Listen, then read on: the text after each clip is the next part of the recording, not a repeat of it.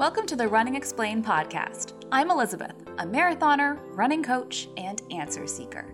When I became a new runner at the age of 29, I had so many questions, but it felt like I was on my own to figure out all of the answers. So now I'm here to answer all your running questions to help make you a better, smarter, faster runner. There's no question too simple and no topic too complex. So let's get started. My guest this week is a returning guest to the show, Steph Hnatiuk, aka Steph, the runner's dietitian. Steph was first a guest on the early, one of the very earliest episodes of season one, talking about running and weight loss. So if you haven't heard that conversation, you should definitely check it out. But this time, she is back to talk to us about body composition, which is probably what you're actually talking about when you talk about weight loss. In this conversation, we talk about what body composition is, what we really mean when we try to recomp our bodies, strategies that you can use when you are actually trying to do some sort of body composition work. There is a lot in this episode for runners of all experience levels and abilities, and I think you'll really enjoy Steph's expertise of over a decade of working with athletes in this space. Steph, the runner's dietitian, welcome back to the show. I'm excited to have you here again. Thank you so much for having me. I am really excited to be back to record another episode with you. So it's been about a year since we last talked. Our first conversation was an episode on weight loss and running. It's a great conversation. If you hadn't had a chance to check it out, I definitely recommend it. You will probably learn a bit more about weight loss than you thought you were going to on that topic. But tell us what you've been up to in the year since we last spoke. Yeah, so it's been an exciting year, um, you know, on the business side and on the personal side. So on the business side, I've, you know, continued to grow and expand my offerings and where I'm able to work with and reach people by turning my one-on-one program into a course. Uh, so that's been really great. I have got a brand new, beautiful website that I'm so excited about. And then on the personal side, I actually got married in 2021 as well. So lots of changes. Congratulations. Thank you. I also know you redid your kitchen. I did see that. Yes, yes. Oh goodness, how could I forget about the kitchen reno? Yeah, that was that was an undertaking. That was a bigger project than the wedding, honestly. it really is. It really is. Um, well, today we're talking about body composition and a slightly misunderstood misunderstood a topic that there's a lot of misinformation around disinformation but let's get started and you just go ahead and tell us what is body composition yeah, for sure. And I, I, love that we're having this conversation because I actually talk about body composition a lot far more than I ever mention the word weight or weight loss in my content that I produce. And there's a good reason for it, which I know we're going to get into, which is why we're having this chat today. But basically, body composition is taking your total body weight and breaking it down into what that weight is made of. So, what makes up your total weight? And it's the composition of the different types of tissues, body tissues that add all up to the total number that we see on the scale. So, breaking that down, we've got, of course, body fat, and then we have our fat free mass. Now, all fat free mass isn't going to just be muscle. We aren't just made of muscle and fat. We also have bones, we have organs, we have water, we have lots of other things. That all, though, is considered our fat free mass. So when you're doing a lot of different body composition uh, tests, they'll sort of split it into fat mass and fat free mass. And altogether, that equals our body composition breakdown. That is fascinating. And I think when people hear body composition, they really only consider fat, the fatty free tissue they're not thinking about the muscle and the bone and the water yes. and that your brain and your organs also take up what your body is composed of because we tend to simplify things down to their basic components and they say well it's either muscle or it's fat. There is a lot more to it than just that absolutely. And even then you know when we look at things like body fat we have, you know, our subcutaneous fat, which is the fat that just lives sort of underneath the skin. And then we have our visceral fat, which is the fat that's stored kind of deeper in and around the abdominal cavity. So even when we look at body composition, you know, it's not just even about total body fat percentage that someone might have, it's also the distribution of that fat and the potential, you know, health impacts that that might have for someone. So, what influences our body composition? What are the factors that determine what we're predisposed to be made of? Lots of things. So many factors can influence body composition. You know, yes, 100% our physical activity habits and our nutrition habits are going to play a role to an extent. But even taking that out of the equation, you know, we look at things like our gender. You know, there are significant gender differences between what a uh, sort of normal or ideal or even unhealthy body fat percentage or body composition might be. Um, for example, women have, you know, 10 to 13% of just simply essential body fat. That's required to maintain normal hormone levels. Men, on the other hand, that's only about 2 to 5% essential fat. So there's really, you know, a, a 10% difference, you could say, between what would be considered normal or ideal between men and women. Of course, body composition can also be influenced by hydration. And if you've ever gotten your body fat testing done, then you'll know that there are specific instructions around hydration how much water to drink and when leading up to getting tests like that done because so much of our body especially our fat free mass um, is made up of water.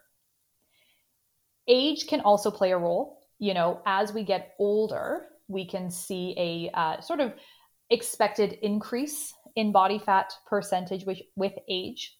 Some of this can be a little bit of a uh, use it or lose it scenario in terms of losing muscle mass and gaining some fat mass as we get older.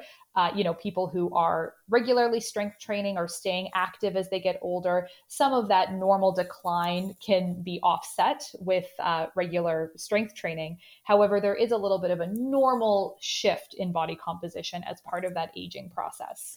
Of course, we also have uh, genetics that play a significant role in body composition at baseline and then also as a response to training. So there are genes that can influence our um, response to exercise in terms of metabolism, energy usage, and body fat changes, body composition changes with exercise, as well as genetics that can influence our baseline fitness level, our response to training, you know, how fast we get results from our training, and our ability to gain muscle and strength. So there's so many things that go into our body composition. It's not really just about like how much we exercise or what we're eating. I'm sure many of the listeners have seen those body, I don't know if you call them body charts, where they say, oh, there are generally three different body types. You have mesomorphs, endomorphs and ectomorphs. And broadly speaking, it's people who are naturally very lean and have trouble putting on um, muscle mass, people who are kind of in the middle, and then people who are naturally on the, you know, st- stockier side, people who can gain muscle mass really easily. Is that true? Yeah, I mean, to a point, I don't know that it would be fair to necessarily say that there are three distinct categories that all people fall into, but people do naturally come in all different shapes and sizes. So while I would be sort of hesitant kind of in my day to day practice to give someone a label of you are a ectomorph or you are a mesomorph, I do think we need to have an understanding and appreciation that people do come in a variety of different body types. Uh, body shapes and sizes, and that simply changing something about your nutrition or fitness habits will maybe not give you a completely different physique uh, because we are playing with you know those genetics of, of what our natural frame is is looking like. And on that note too when we talk about something like body fat percentage i think it's also important to understand that there is no general um, you know perfect body fat percentage that guarantees optimal health or performance for everybody. You know, I mentioned the essential fat percentage that that female athletes need for example. You know, there may be someone who falls into the lower end of that range that has perfectly normal healthy hormone function. They just naturally have a lower body fat percentage. Whereas the next athlete, maybe they do have a higher body fat percentage than 13%, but they're seeing hormone disruption because that's too low for them. So, you know, even as we can see that people come in all different shapes and sizes, what's best for us in terms of our body composition is also going to vary a little bit person to person. How long does it take to actually make significant changes to your body composition? If I wanted to build muscle or lose fat, how long does that process typically take? And I, of course, know that there are a lot of like factors and timelines to consider, but what are we talking about here? Yeah, so I mean, to, to sort of think about it as a it's a long-term ongoing process of changing body composition. You know, um, in terms of like data or, or sort of research on how long it takes to make changes, again, it depends on where you're coming from. Uh, how trained you are going into that body composition process. But t- generally speaking, you know, like one or 2% body fat change per month is considered pretty darn good. So this is why we don't recommend doing body composition assessments too often. Like not don't get on your body fat percent scale every week sort of looking for those those ongoing changes because it is a very long process. Now, someone who is starting out, you know, very new runner has really not a lot of history of exercise, just taking up the sport, you know, certainly they are going to see changes more quickly as an untrained person if you have a very long uh, history of being a runner, you've got tons of experience under your belt, and you're looking to just change that final one or 2%, that's where it's going to be more difficult for you. You know, when you're already highly trained, those extra advantages, those extra edges are just a little bit harder to achieve. When runners talk about body composition, weight loss tends to inevitably come into the conversation. And when we talk about weight loss, we're not talking about, I want to lose muscle mass, I want to lose bone density. We're talking about fat loss. But oftentimes people also say, I want to lose fat and gain muscle at the same time while I am also going through this training process for my half marathon or my marathon or, you know, or they have this goal.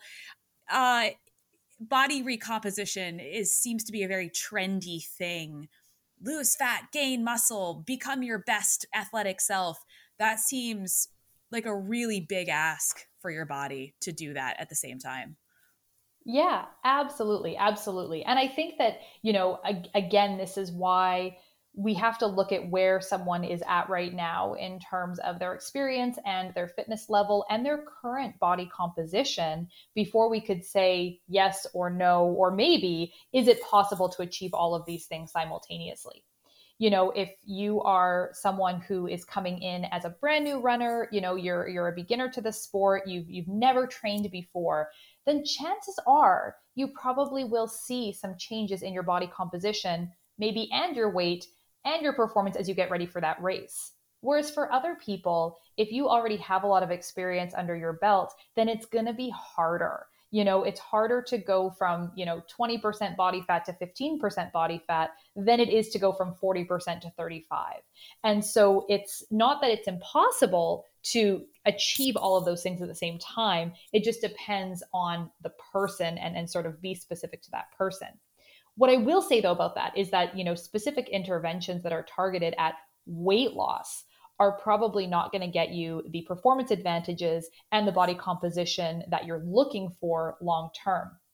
What I really like to do is encourage people to reevaluate their relationship with the scale and reevaluate the relationship that they have with checking their weight as a key marker or indicator of performance um, or results, you know, success or, or however you want to describe it, because it can be incredibly misleading.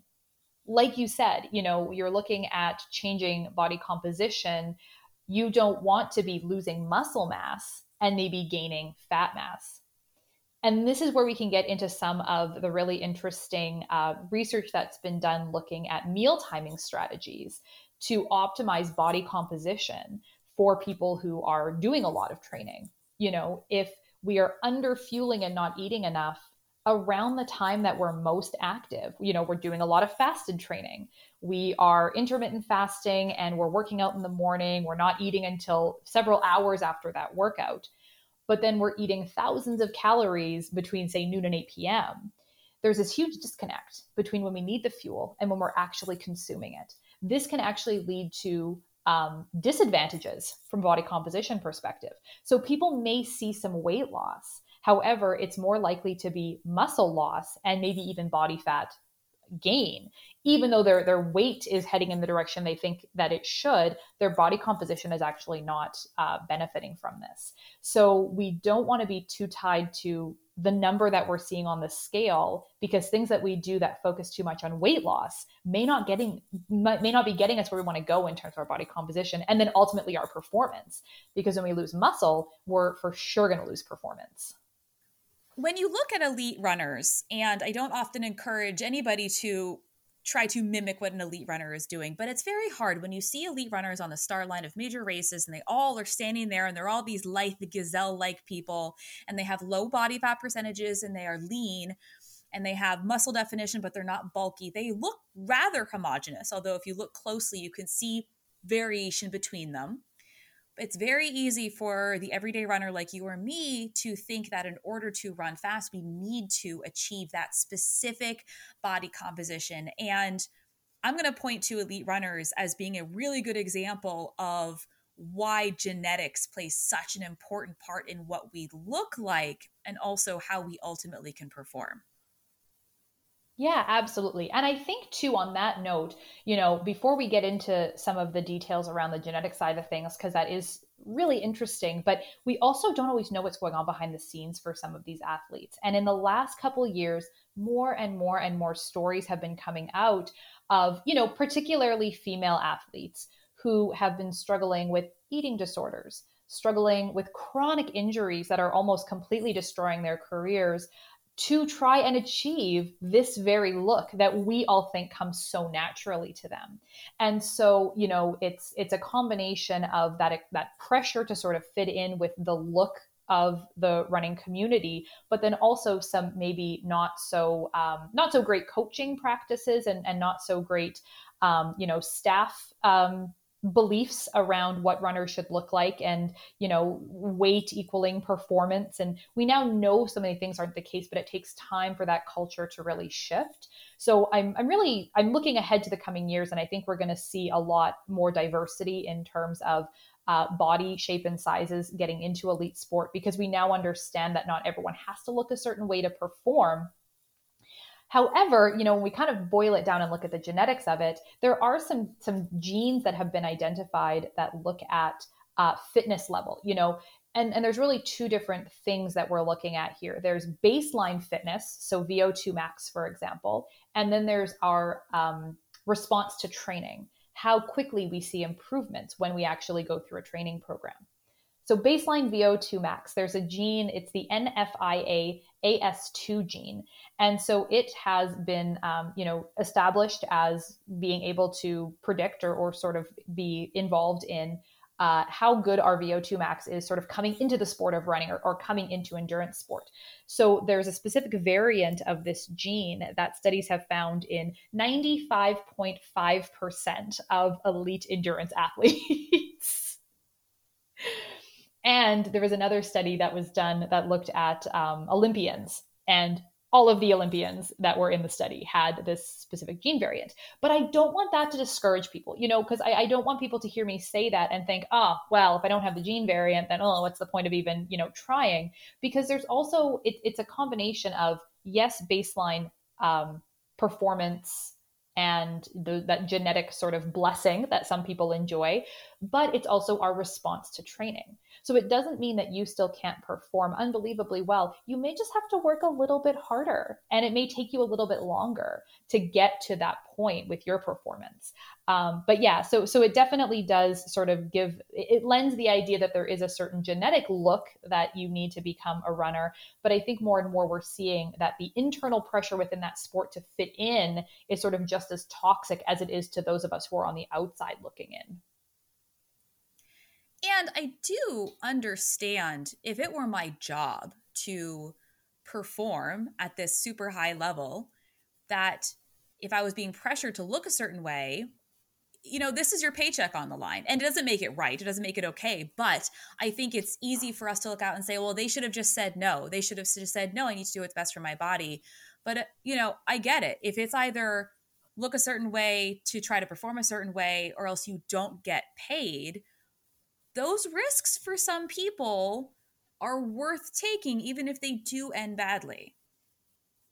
Yeah, and this is also assuming that all of these individuals who are are part of these, you know, toxic coaching programs know what's best for them to even be able to speak up and say, right? Because when you're in it and this is normal and everyone around you is doing these things and believe these things, um, you know, it, it's not necessarily an assumption that we can make that the athletes on the inside are, are saying, oh, no, this is terrible. And we know it's terrible. I don't necessarily know that that's the case because you're looking at people who, a, a lot of them are quite young. Where would they have gotten this kind of health education and information? I mean, you know, I'm in my 30s. I've had years of, of understanding and learning and, and all of these things. 17 year old Steph would not have had anywhere near this amount of, um, you know, self advocacy available to me. I hear a lot of talk from runners who I, ha- I work with or who I have conversations with talk about well, my goals were XYZ performance wise, and I'd like to lose the last five to 10 pounds. And there's, it's always like, a, I want to, I want to, you know, run an X time in this. I want to get faster at this. I'd love to be able to do this and blah, blah, blah. Oh, and I also want to lose that last five, 10 pounds. And it's always that really, for sure, that last five to 10 pounds. It can't be yep, that important, yep. can it? Well, and, and, I mean, yeah, per, my my very personal opinion is no. Very personal opinion is no, absolutely not. I, again, because when we look at body composition and we look at that body fat to muscle sort of ratio and shifting that, the number on the scale, if we're only talking about five pounds, maybe 10 pounds, the number on the scale may not change at all.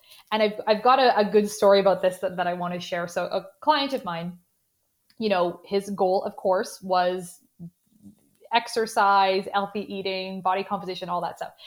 And, you know, six weeks went by and he was feeling frustrated because the scale had not changed yet. You know, he wasn't seeing any movement on the scale when he was checking his weight. And this is also why I don't recommend checking your weight all that frequently because these these changes are slow but he he shared this story with me uh, on one of our coaching calls where he had his uh, his kid in in one arm. He was holding his kid, and then he had a, a, cup of coffee. He was walking into his house in the other hand.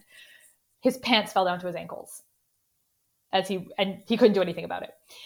And and so it was just like you know your your body is is changing. Your waist circumference is changing. Things are moving you know in in a, a healthier direction for you and no the number on the scale did had not moved a single pound at that point. So i really want people to disconnect from using the the weight and the number on the scale as their main indicator of success. Because if a month goes by and you don't see that scale move you're going to give up. You're going to stop trying stop doing the things that you're doing uh, not realizing that it's such a, a long process. We all you know sort of have, have heard so many times I, I remember hearing this for years and years and years that muscle weighs more than fat muscle is more dense than fat right? All of that. And everyone knows that at sort of a surface level. There, you know there aren't a lot of people who haven't heard that term before but we have a really hard time taking that and applying that to ourselves and and sort of understanding what that means in terms of the changes and the results that we would see when we start you know say a new a new running or fitness program. But it's really I, I think for me it's sort of why I love working with runners and why I actually have really sort of focused my business on being a very running focused specific business is because I like that we uh, so easily can set more processed goals, more task related goals like training for a race rather than have it just be about changing body composition and weight because those things do move slowly. And so instead, shifting the focus to, okay, I want to get ready for this marathon we understand that getting ready for a big race takes so much time and we are willing to give it the time and the respect that it deserves to to trust that process of training.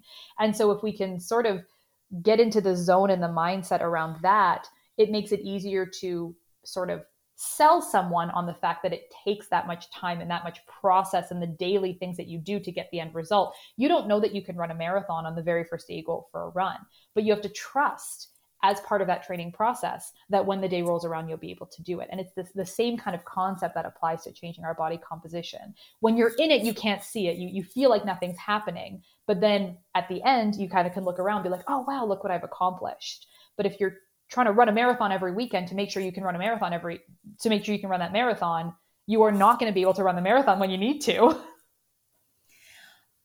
I've said this a couple times. I don't know if I said this before on the podcast, but I've definitely said this to some of my athletes.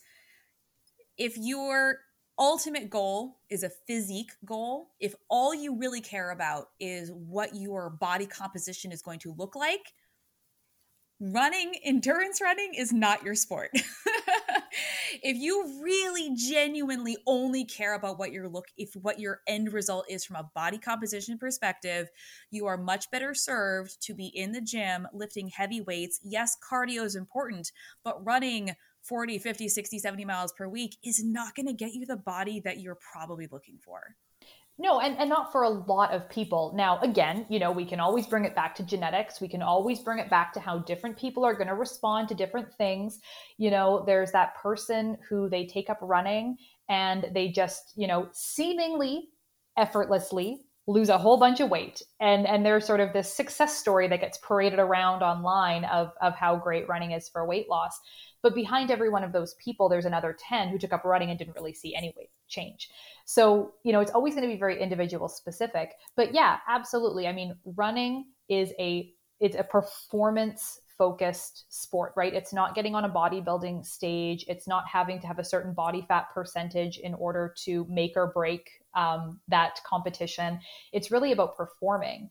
And so we need to fuel our bodies in a way that are going to that is going to allow us to perform fuel our recovery, make sure we're getting the calories that we need to put in the work so that we can get to that end result of being able to complete that race. And if we're too focused on the calorie restriction and the carb restriction that we need to get this this incredibly lean physique, then we're probably going to wind up underfueled. We're going to have a relative energy deficiency. We're going to wind up injured, burnt out. We're just not going to be able to pull it off. It's very tempting, though, to see what a certain online person looks like who is selling a diet or exercise plan and say, well, if I just download their meal plan and eat just like they do, I'll look exactly like they do. And all the hard work's taken out of my hands. First of all, in, in a, a lot of states, um, the only person who's actually allowed to sell meal plans or provide meal plans is a registered dietitian. So they better have that RD credential next to their name. but this is not this is not how first of all, having somebody do the hard work for you is not necessarily a good thing. I think you should be involved in the process, but trusting some random influencer who looks a certain way is not a good way to figure out what you should be eating or exercising. Well, no, absolutely not. And I mean, especially if you're also looking at it from the perspective of, like you said, and, and I have so many clients as well who it's they want to be able to perform, they want to sign up for these races, they want to go through the process of training, they want to earn those medals that we all love to to have, but they also want the the body recomposition, the fat loss, and, and all of that too. And so, you know, putting your trust in someone who isn't taking into account the fact that you're a runner, isn't taking into account the fact that you need a lot more fuel than someone who's just, you know, going to the gym 5 days a week and lifting weights. And also taking into consideration some of these gender and genetic differences. So, you know, I've seen let's say a male coach who doesn't know that female athletes need a much higher body fat percentage, you know, like I said, about 10% more body fat than the average male athlete in order to maintain normal hormone function. So they're trying to coach their female runners down to this body fat percentage that would be only really healthy or, or plausible for a male athlete and of course, you're going to start running into problems, not only with sustainability and being able to actually stick to that program, but also in terms of the negative impacts of having to just striving for those types of results. So it's really sort of a lose lose all around that you're not going to get the um, the performance advantage, you're not going to get the result that you're looking for. But you also are made to feel like there's something wrong with you because the program is not working for you. But that program isn't made for you. That that's not something that's that anyone could expect. You know, who has a little bit of knowledge in the area. But you're 100% right that um, you know, in, in most places, it does need to be a registered dietitian providing what we call medical nutrition therapy which would be providing a specific nutrition plan for a specific diagnosis or, or condition. When you start to look at providing general nutrition advice, you start to look get into a little bit less regulated territory. these things are hard to define. You know, what's considered general nutrition advice compared to medical nutrition advice, and, and what kind of diagnoses would someone need to have in order to, to sort of fit into one category or the other. Unfortunately, because the fitness and nutrition industries are just so widely unregulated in most places, uh, it's really on the consumer to kind of do their homework and make sure that they're putting their trust and their money into someone who does have enough experience and credentials in what they're looking for. So, you know, it would be great if we could rely on external uh, governing bodies to make sure that everyone is only getting access to safe and, you know, qualified um, advice and coaching, but that's just not the reality. So, really is on the the individual to have to do their research and do their homework on that one. That seems like a huge ask for somebody who's just looking for help because they are struggling with what to eat. Yes, I, I, couldn't agree more. And you know, when we sort of we had spoken already about sort of this this influencer, um, you know, sort of reality that we live in with social media, and it's it's really easy to sort of get sucked in or, or drawn into someone who, who looks a certain way and decide, okay, well, you know, especially if someone that person maybe has before and after photos, um, where they look this way then, they look this way now, and okay, yeah, that I, I would also like to have that. Please sign me up. Um, it just really can get us into a lot of trouble because people need to be educated on what to look for in a nutrition or fitness coach. People need to be educated on what credentials are legitimate um, wherever they happen to live, because it also can vary from state to state and country to country. Um, and then understanding what a good quality nutrition or fitness program looks like so that if you're sort of given something or see something, you can sort of recognize it as being legit or not it's a huge ask. It, it really is. And it's hard for you know people to really navigate that because not the person with the most instagram followers doesn't necessarily equal the person with the best advice. Yes or the person with the six pack or the person with the yeah, whatever the thing is. And there were a couple um, pieces of you know breaking news that we were and I were chatting about earlier. One was a piece about how a lot, uh, how rampant steroid use is amongst fitfluencers, bodybuilders, like people with Instagram accounts and multi-million dollar fitness plan programs are all on steroids.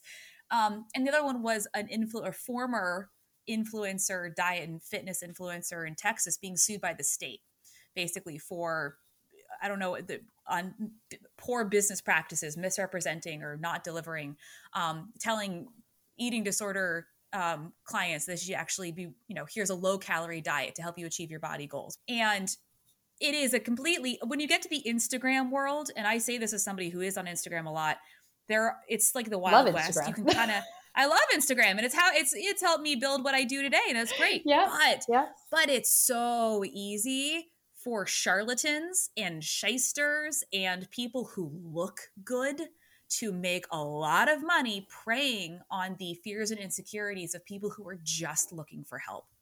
Yeah, absolutely, absolutely. And I mean, you know, you look at something like steroid use and, you know, even to less less of an extreme but but probably the same level of harm would be, you know, just the supplements that people are taking and selling but then sort of you know putting out this persona that it's all just sort of hard work and, and diet.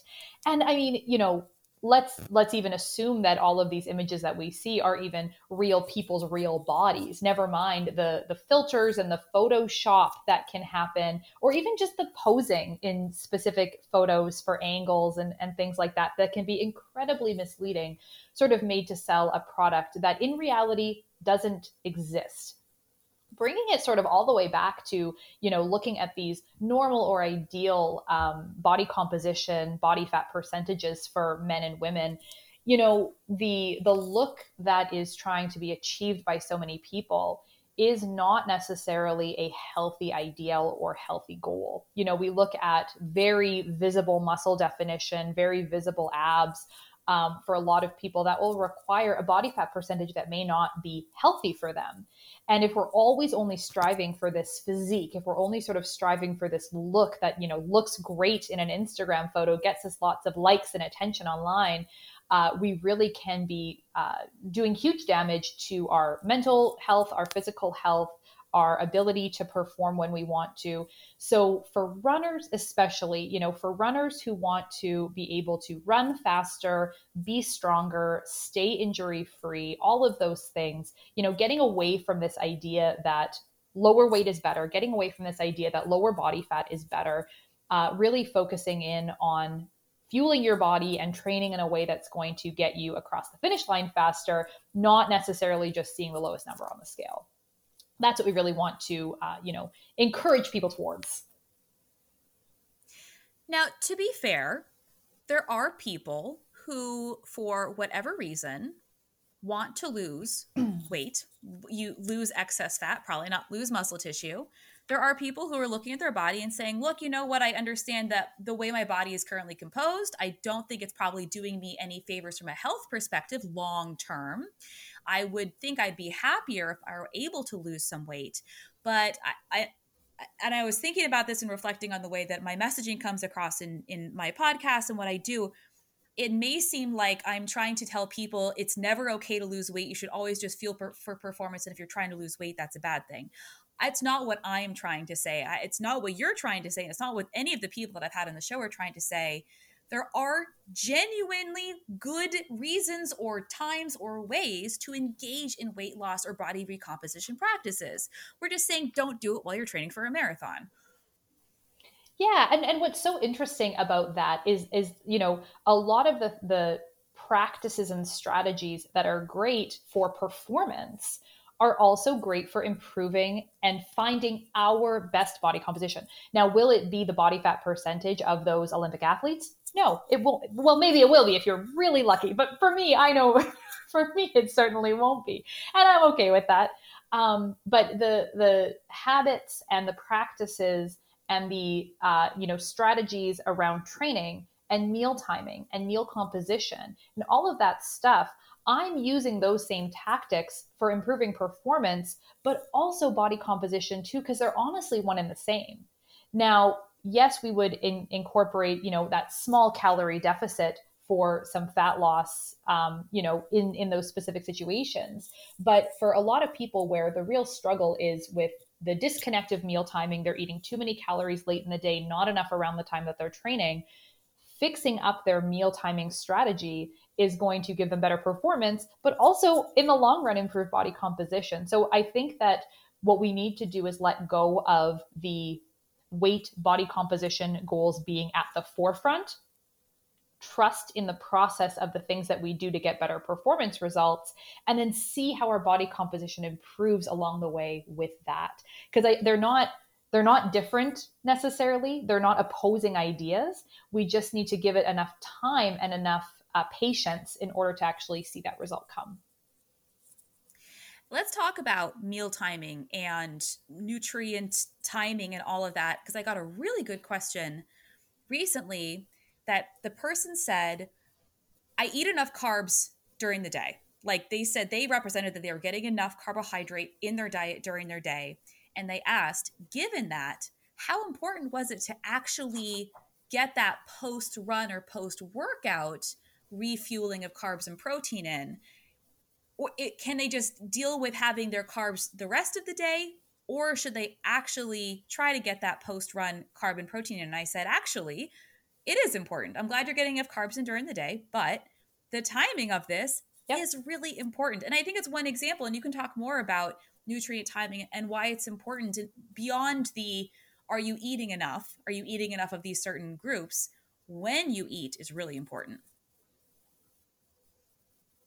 it is, and and I think that it's it's great to first focus on you know getting enough energy overall throughout the day right? We, we want to make sure that we're approaching this strategically in creating a nutrition plan in that it's not too overwhelming too complicated too much all at once for people. So great you know the fact that you're eating enough carbohydrates in that 24 hour period is phenomenal.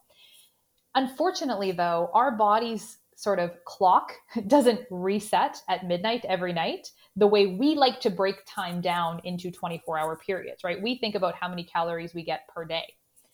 Our body is in a constant, ever moving flow of time. There's no day 24 hour chunks like your your muscles aren't like, oh no, it's fine. She's gonna eat later, so we're good now. like it's it's just it's about energy availability in the moment. And so, from a pre workout fueling perspective, this is really, really important. You need the energy available in your muscle cells when you need it. If it's not there, we're going to have to change to alternate sources of fuel, which, of course, you know, is going to be amino acids uh, from muscle tissue that are going to go to fuel those high intensity activities. On the flip side, when it comes to the post workout refuel, this is also really key because our muscle cells are most able to absorb glycogen and refuel right in that post workout time frame. So I, I say this a lot to my clients. I don't I don't want to like, you know, pressure anyone or freak anyone out thinking they need to be like starting the protein shake as they're walking off the gym floor into the change room. Like it's not quite that specific, but there is a window where we ha- we see the most rapid glycogen uptake into muscles, which then is going to help us refuel more effectively for our next workouts. So, you know, it's great that we're looking at okay, in the course of a day am I getting enough? But you know, kind of tightening up the timing of those meals can be even more beneficial, you know, from a performance perspective, but then also the results that we're looking for. We don't want to just think about it as our 24 hour energy availability, energy balance, but it's sort of like hour by hour. Are you matching up and meeting your body's energy needs over the course of the day, not just the big picture? So it's a lot for people you know like it can be a little bit more difficult to uh, start being that detail oriented that specific about meal timing. My general rule of thumb though for anyone that that i sort of work with or, or encounter looking at meal timing is i want to see runners eating at least three meals a day. So certainly not less than three meals a day and then two or three snacks sort of as needed you know in between looking at pre you know pre workout depending on the timing of, of your um, of your training sessions whether it's morning or afternoon or evening never ever though do i want to see someone eating less than three meals a day that's that's sort of my my absolute minimum What about for people who are getting two workouts in a day, whether it's two runs or they're running in the morning and going to the gym and strength training in the evening? What are the nutrient timing considerations for those two workouts? Yeah, so you know, just right off the top, you're gonna need more fuel. You're gonna need more fuel. Um, it's it's not a matter of like, oh, I'm gonna lose more weight by working out more often. No, you need to eat to account for the fact that you're now training twice a day. That's really, really important for making sure that we're optimizing uh, you know, energy availability, fuel availability, and then also the results that you can get from that training. Otherwise, you know, you're kind of just spending a lot of time putting in the work, but you're really not getting the results that you're hoping for because you're not fueling adequately. So let's say, okay, for we'll just sort of take you through an example day. You're waking up in the morning, you're going to do a run first thing, and then you're going to hit the gym at four o'clock after work before dinner. So you wake up in the morning, we're going to have a small pre workout snack. That's going to be our carb uh, fuel up before we go for that run.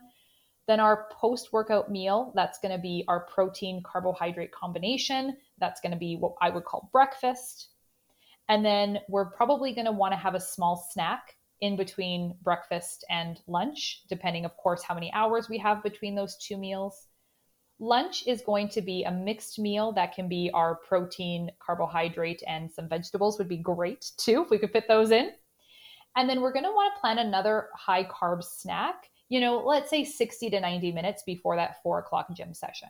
So again, we want to fuel up before we hit the gym because if we eat lunch and then we have nothing, and you know, four hours potentially between that workout and training, then we're missing that opportunity to fuel up and really give it our best when we go for that strength training workout later in the day. And then after the gym, then we would have our post workout dinner, and that's going to be our refuel. And then if you're hungry, you may also need an evening snack a little bit later depending on the time frame between dinner and bed. So you can see that you know very quickly we're reaching eating 6 times a day no problem. For a lot of people that seems like a lot more food than they're probably used to eating because of their absolutely beliefs about food or um, intermittent fasting is so trendy right now and i don't i don't know where it necessarily came from but the ability to survive on very little food is not something you should actively try to practice when you are chasing performance goals or health goals or really any goals? Well, yeah, and, and this is the thing that I find so interesting about it is, you know, you you sort of lay that out for for people and, and sort of show them this is what you ideally would eat in a day. And sometimes they'll they'll sort of balk like, oh my gosh, I can't imagine eating that much food. But what happens is that when we're under fueling, and I see this so often with with the people that I um, work with, is they come they come to start working with me and they're eating so little during the day but then they're so hungry in the evenings. they're starving. So they get home from work and then they're ravenous from the time they get home from work. They walk in the door until they go to bed at night. They're eating all this food in the evening. And so it seems wild that we would just sort of front load those calories and eat more during the day. But what happens is when we fuel properly earlier in the day, when we need the calories, when we need the energy, we aren't as hungry later on. So then we're not eating you know a big plate at dinner and then we're we're back in the kitchen an hour later kind of looking for something else and then a few hours later we're sort of back looking for something else and, and just sort of snacking all throughout the night. Because what people think is oh my gosh i'm going to eat all that during the day but then i'm also going to feel powerless around this evening snacking. But when we actually fuel properly we get enough protein we get enough carbohydrates earlier we realize that we actually can be quite satisfied and we're not starving in the evening. So it is a lot of food, but when we're looking at uh, nutritious, high volume, high fiber foods, uh, yeah, it, it's a lot, but it, it uh, is a lot better for performance and for body composition versus eating all of our calories late in the day. For people, it's what you've described. I know is very, very common that restrict, even unintentionally restrict during the day, maybe even yeah. go far as say binging at night. And I think a lot of people would push back on that and say, "Well, I don't binge every night, so if I eat that much during the day, I that's too much food on a good day." I'm sure you must hear that too. Sure. Yeah, for sure. But I and I think that the the behind the scenes sort of unintended consequences of this sort of cyclical, you know, undereat, overeat, undereat, overeat, whether it's happening on a daily basis or maybe just a few times a week, you know, however, whatever the frequency might be, is that what people don't realize is the performance detriments and the body composition detriments that they're encountering as a result of those practices. So under eating during the day, trying to exercise and, you know, burn all these calories without fueling properly our resting metabolism will decrease, right? When our body is not getting enough fuel, our metabolism doesn't just keep chugging along at the same rate. It starts to try and preserve energy, right? It starts to try and save calories. So our resting energy expenditure is going to decrease. What we also see is a decrease in exercise motivation. Again, why would the brain send us out to go run around a whole bunch and burn all these extra calories when there's not enough fuel coming in? So, workout quality really can also start to diminish. We aren't burning as many calories as we think we are during those workouts. And, and this is, you know, completely unintended. We're, we're not meaning to, for that to happen, but it's just sort of a side effect of underfueling. So then when we do overeat, and I'll sort of put that in quotations because, you know, hard to sort of quantify that. But when we do then overeat, the calorie excess that we're taking in, it's that much easier to hit that calorie excess. And then, of course, the cycle continues where we're not getting the energy output that we want, and then we're we're overdoing it on the intake side. And this happens a lot for people who are trying to also follow very low calorie diets. Is that now their calorie burn is lower than what we would have expected it to be. So it's that much easier for them to see that weight gain or fat gain when they do eat. There's also implications from a hormone perspective. The hormones that regulate hunger and fullness when we're in that sort of um, back and forth with under eating and overeating is that then when we do eat our body is sending out more of those hunger signals and it's harder for us to st- get full.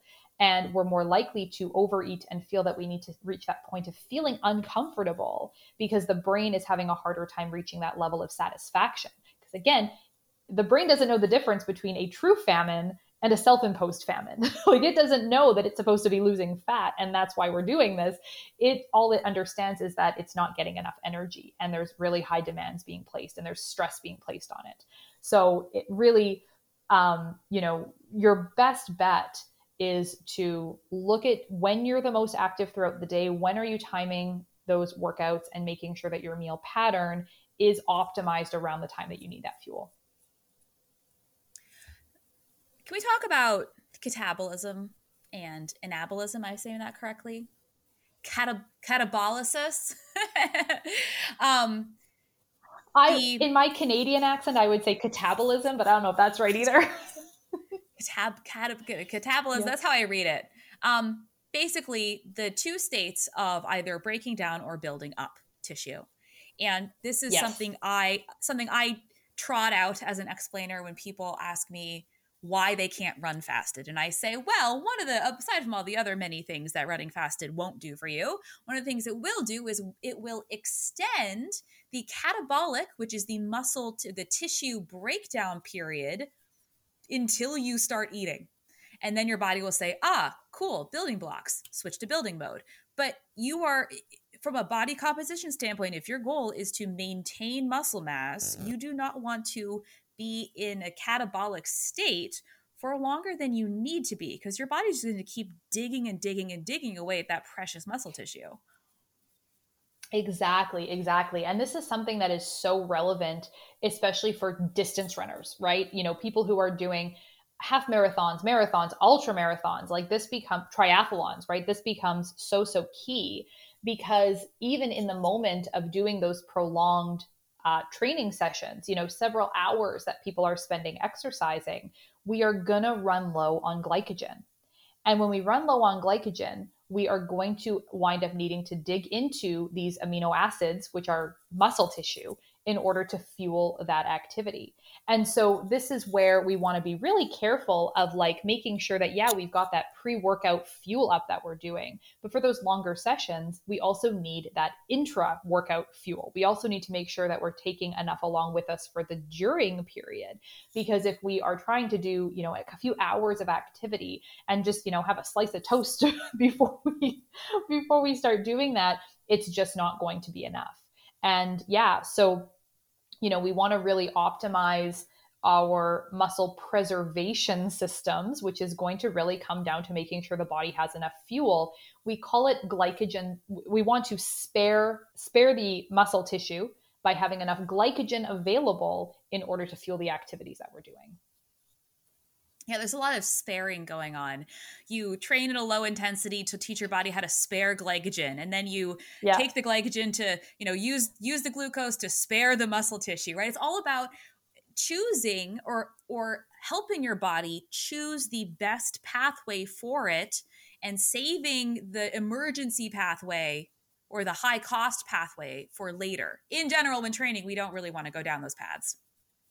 No, we don't. And this is also where, you know, something else that I I, don't see around, uh, you know, talked about a lot is actually including something like BCAAs in your intra workout fueling for those very, very long workouts. So this is more for like, you know, I, I would triathletes or ultra marathoners who are going to be training for three hours or longer in a day or at a time, including those branched chain amino acids to uh, give an alternate fuel source so that we're not digging into those amino acids from our muscle tissue. So that is kind of one strategy that would be specific to that population to again help offset some of that catabolism that we don't want to encounter.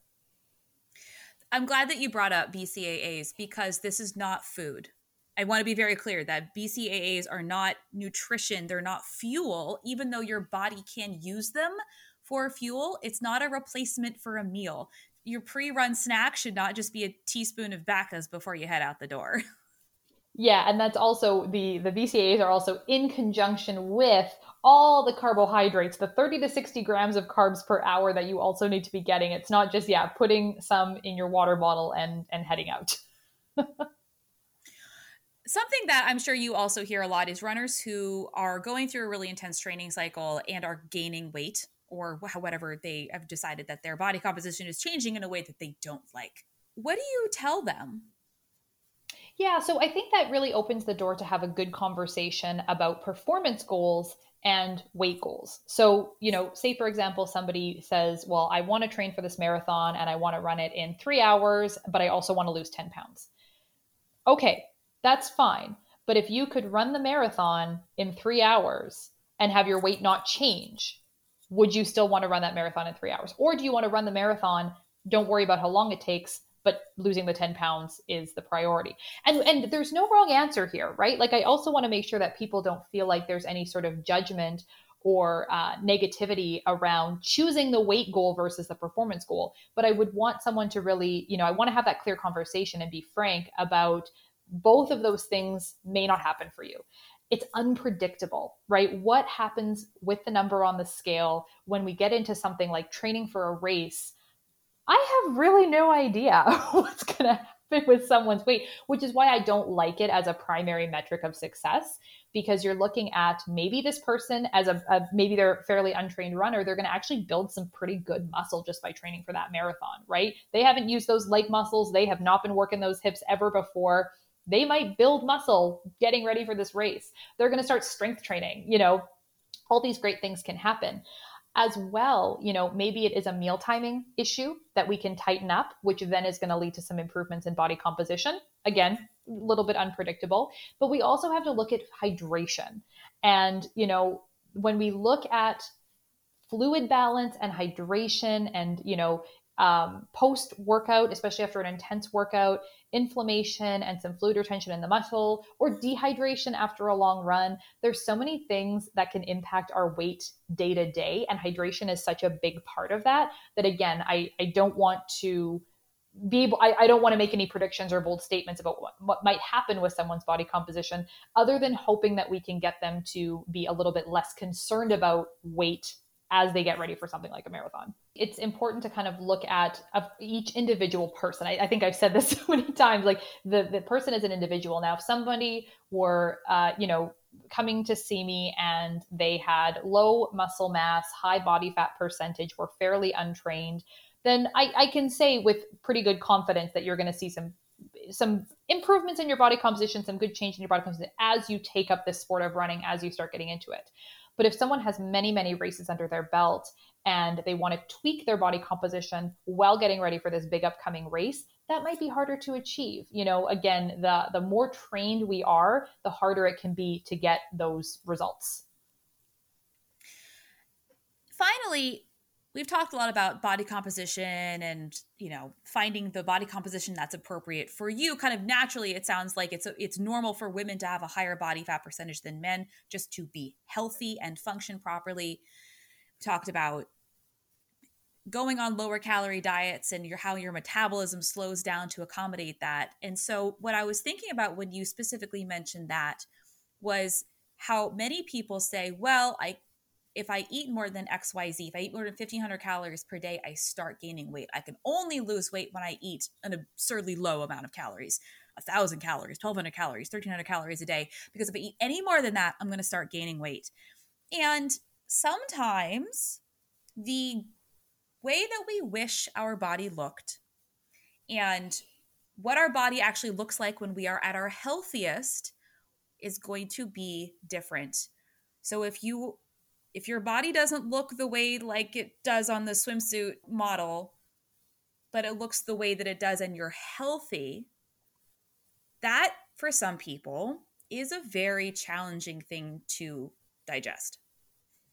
Yes, it, it can be. And I think that that's, you know, sort of a whole journey that we all need to go on with our relationship with exercise and food and our bodies and how much the media influences how we feel about ourselves. I mean, there's there's so much work that I think a lot of us men and women, you know, we we really focus a lot on females in this space around self-esteem and body image and, and that sort of idea. But I think that men can be impacted to a significant degree as well.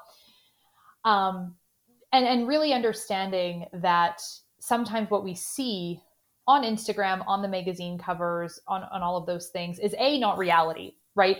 Airbrushing, Photoshop, posing, they don't even really look like that. no one really actually looks like that.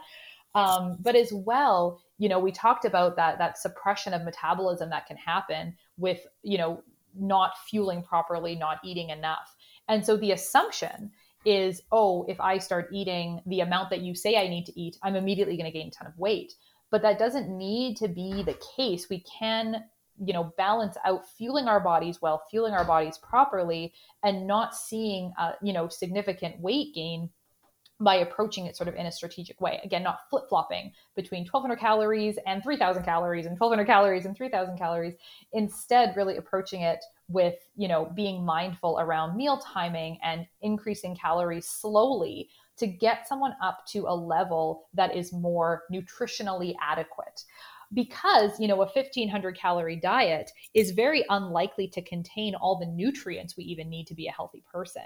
You know if we look strictly at meeting the requirements for for different nutrients we need to be eating about 1750 calories per day just to meet all of the recommended dietary intake you know amounts for calcium magnesium potassium protein like all of those sorts of things so, you know, when we're following the extremely low calorie diets are also probably not nutritionally adequate either. And lastly, you mentioned earlier the kind of red flags that one might see if they had the education to understand what they're seeing in a an online meal plan or uh, some sort of macro plan or something that they downloaded off the internet or a um, masquerading as not a diet but is totally a diet online meal weight loss service which we shall not name, but it's called Noom. Um, please don't sue me. Um, and if somebody is critically evaluating a plan or a that they've been handed a meal plan, meal outline that they've been handed, what are some red flags if you say if it contains something like this or if it says this, you should rethink that? Yeah, I would say first and foremost, if you're being handed a very uh, lengthy list of bad foods, right? If if immediately foods are being categorized as good, bad, eat this, don't eat that, on limit, off limit, because immediately there's going to be a limit to the sustainability of that plan, the length of time we can follow that plan for. Because now, if someone said to me, Steph, here's your meal plan, you cannot eat chocolate ever again. It's off the it's not on the meal plan. You can't have it. Okay let's be honest. You know that's going to last i don't know 48 hours. I might stick with that plan before it, it's out the window. So immediately there's there's an expiration date on how long something like that's going to be sustainable. So the first thing i would definitely look for is making sure that there are no foods that are sort of off limits or bad or or things that you can't have at all. Because what we really want to get away from is these these short-term diets, these short-term fixes. Instead, we want to learn how to eat in a way that is fueling our body properly, is satisfying, is enjoyable, and allows us to also navigate the training and the healthy eating side of our lives with the socializing side of our lives, being able to navigate holidays and get togethers and going out with friends and not feeling like we're off the program or sort of messing it all up because we, you know, or we have to socially isolate ourselves in those scenarios and we can't enjoy time with friends and family because we have to stick to this diet. So that's kind of the biggest thing. The other thing that would be a really, um, you know, sort of big, big also red flag would be as a runner, getting a program, getting a meal plan, getting something from someone who doesn't work with runners, you know, who doesn't understand the fueling needs of a runner, the the energy needs that a runner has. If you're instead being put on, I'll call it sort of a bodybuilder sort of style diet where it's super super high protein, super low carb, the assumption being made that you're spending 5 days a week just going to the gym and lifting weights, that's just not going to work. So we want to stay away from, you know, these very low carb type of diet plans. Um, it's definitely anything very low calorie, but anything that you, if you don't see potatoes, pasta, bread, oatmeal, fruit, rice. If you see none of those on your meal plan, walk away. It's not the meal plan for you as a runner. And labeling you say you know foods that are allowed or not allowed but even labeling oh these are the good carbs or the bad carbs or these are the good fats or the bad fats yeah. there's you know fats are one thing and I know there's different types of fats and all of that they say, oh, you can have yeah. this source of carbohydrate, but not the Snickers bar. That's a bad source of carbohydrate. Well, to be completely fair, your body doesn't know the difference when it breaks it all down in your small intestine and sends it into your bloodstream.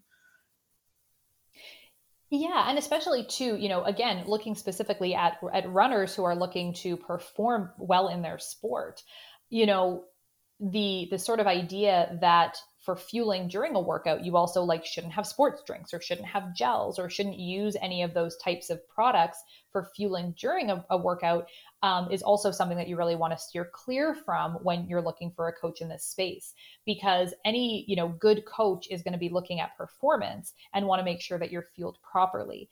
And so i don't want to see runners who are going out for a two hour long run and have been told they can only bring water maybe a little bit of zero uh, sugar electrolyte replacement but no carbs for these long runs because you're just doing so much damage to the performance potential that you could have there so, yeah, 100%. And, you know, we want to make sure that anything we're entering into, any kind of program, is teaching us good habits, teaching us skills, not just about here's a meal plan, follow it until you don't. And then there's nothing after that. It's, it's more about what can I learn from working with this person um, and really help you grow and evolve so that you can coach yourself one day and you know not not always need to have some external um, resource for telling you what to eat and when. It's about having an understanding of what your body needs.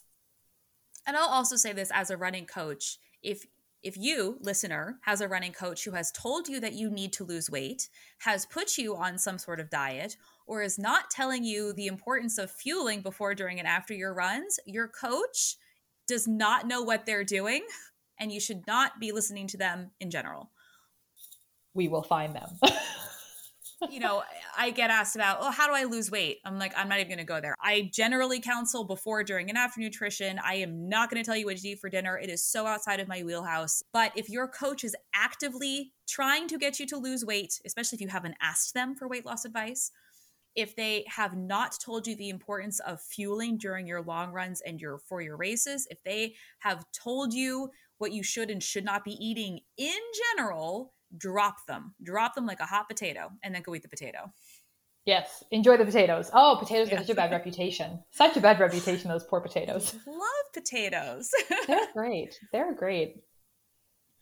Well, Steph, thank you so much for coming back on. This was fascinating. Now I'm going to go look up that gene, that like, oh, blessed be the VO2 max gene. yes, absolutely. It is. It's very interesting. It's it's one area of nutrition science that I am absolutely fascinated by. So, and I again, we want to reiterate what you said before. If you are not genetically blessed to run or look like an elite athlete, that doesn't mean that you can't like achieve unbelievable. Yeah, and like me, I mean, I'm never gonna look like you know, I'm never gonna be five percent body, you know, five percent body fat. Yeah. Ever. Um, it doesn't mean that you can't achieve unbelievably cool, awesome, and badass things. It just means that you're not going to be part of the 0.01% of the world that's an elite athlete, like with like the rest of us. Join the club. It's pretty cool. Yeah, exactly. Exactly. And, you know, we, one of the things that we do want to be careful of is not using things like these genetic tests to predict what someone should or shouldn't do when it comes to exercise. You know, I've had people ask me, "Oh, well, you know, I don't have I don't I don't have the endurance genes.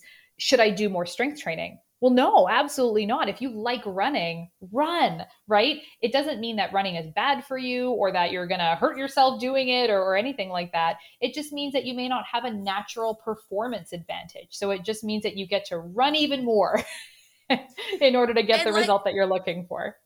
And likewise, if you've been told that you're supposed to be good at running and you hate it, first of all, welcome to this podcast. Second of all, you don't have to. You should spend the time that you have on this earth doing the things that you enjoy doing, whether or not you're genetically predisposed to be good at them. Absolutely. Absolutely. So, Steph, tell us, tell us about this course that you have. Tell us where we can find and follow you. Yeah, absolutely. So, as you mentioned at the, uh, beginning of this episode, I am at Steph the Runner's Dietitian. There's a period in between all those on Instagram. So, Instagram is definitely where I hang out the most.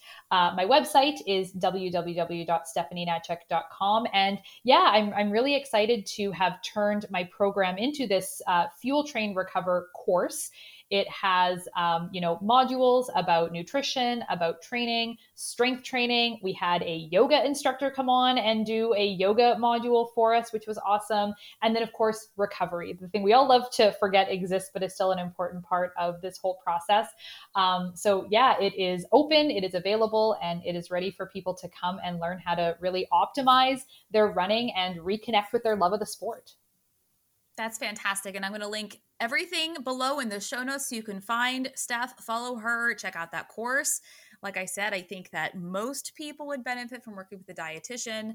If you have any questions about how to fuel your body, performance, eh, goals, all of that, a dietitian is always a good idea. And Steph, I know that you are really good at your job. So I hope people are interested, thank but also want to work with you. thank but you thank so you much so much for your time. Again, this is just this is a fa- fantastic conversation. We're gonna have to make this a, an annual event. Yep, yep. Can't wait for season three. We'll always, we'll plan for it already. Perfect. I'll see you then. Bye. I hope you've enjoyed this episode. Don't forget you can always find and follow me on Instagram at Running Explained. And if you're looking for a coach or a training plan, check me out. Visit my website, runningexplained.co. That's runningexplained.co. See you next time. This content is not intended to be a substitute for professional medical advice, diagnosis, or treatment. Always seek the advice of your physician or other qualified health provider with any questions you have regarding a medical condition.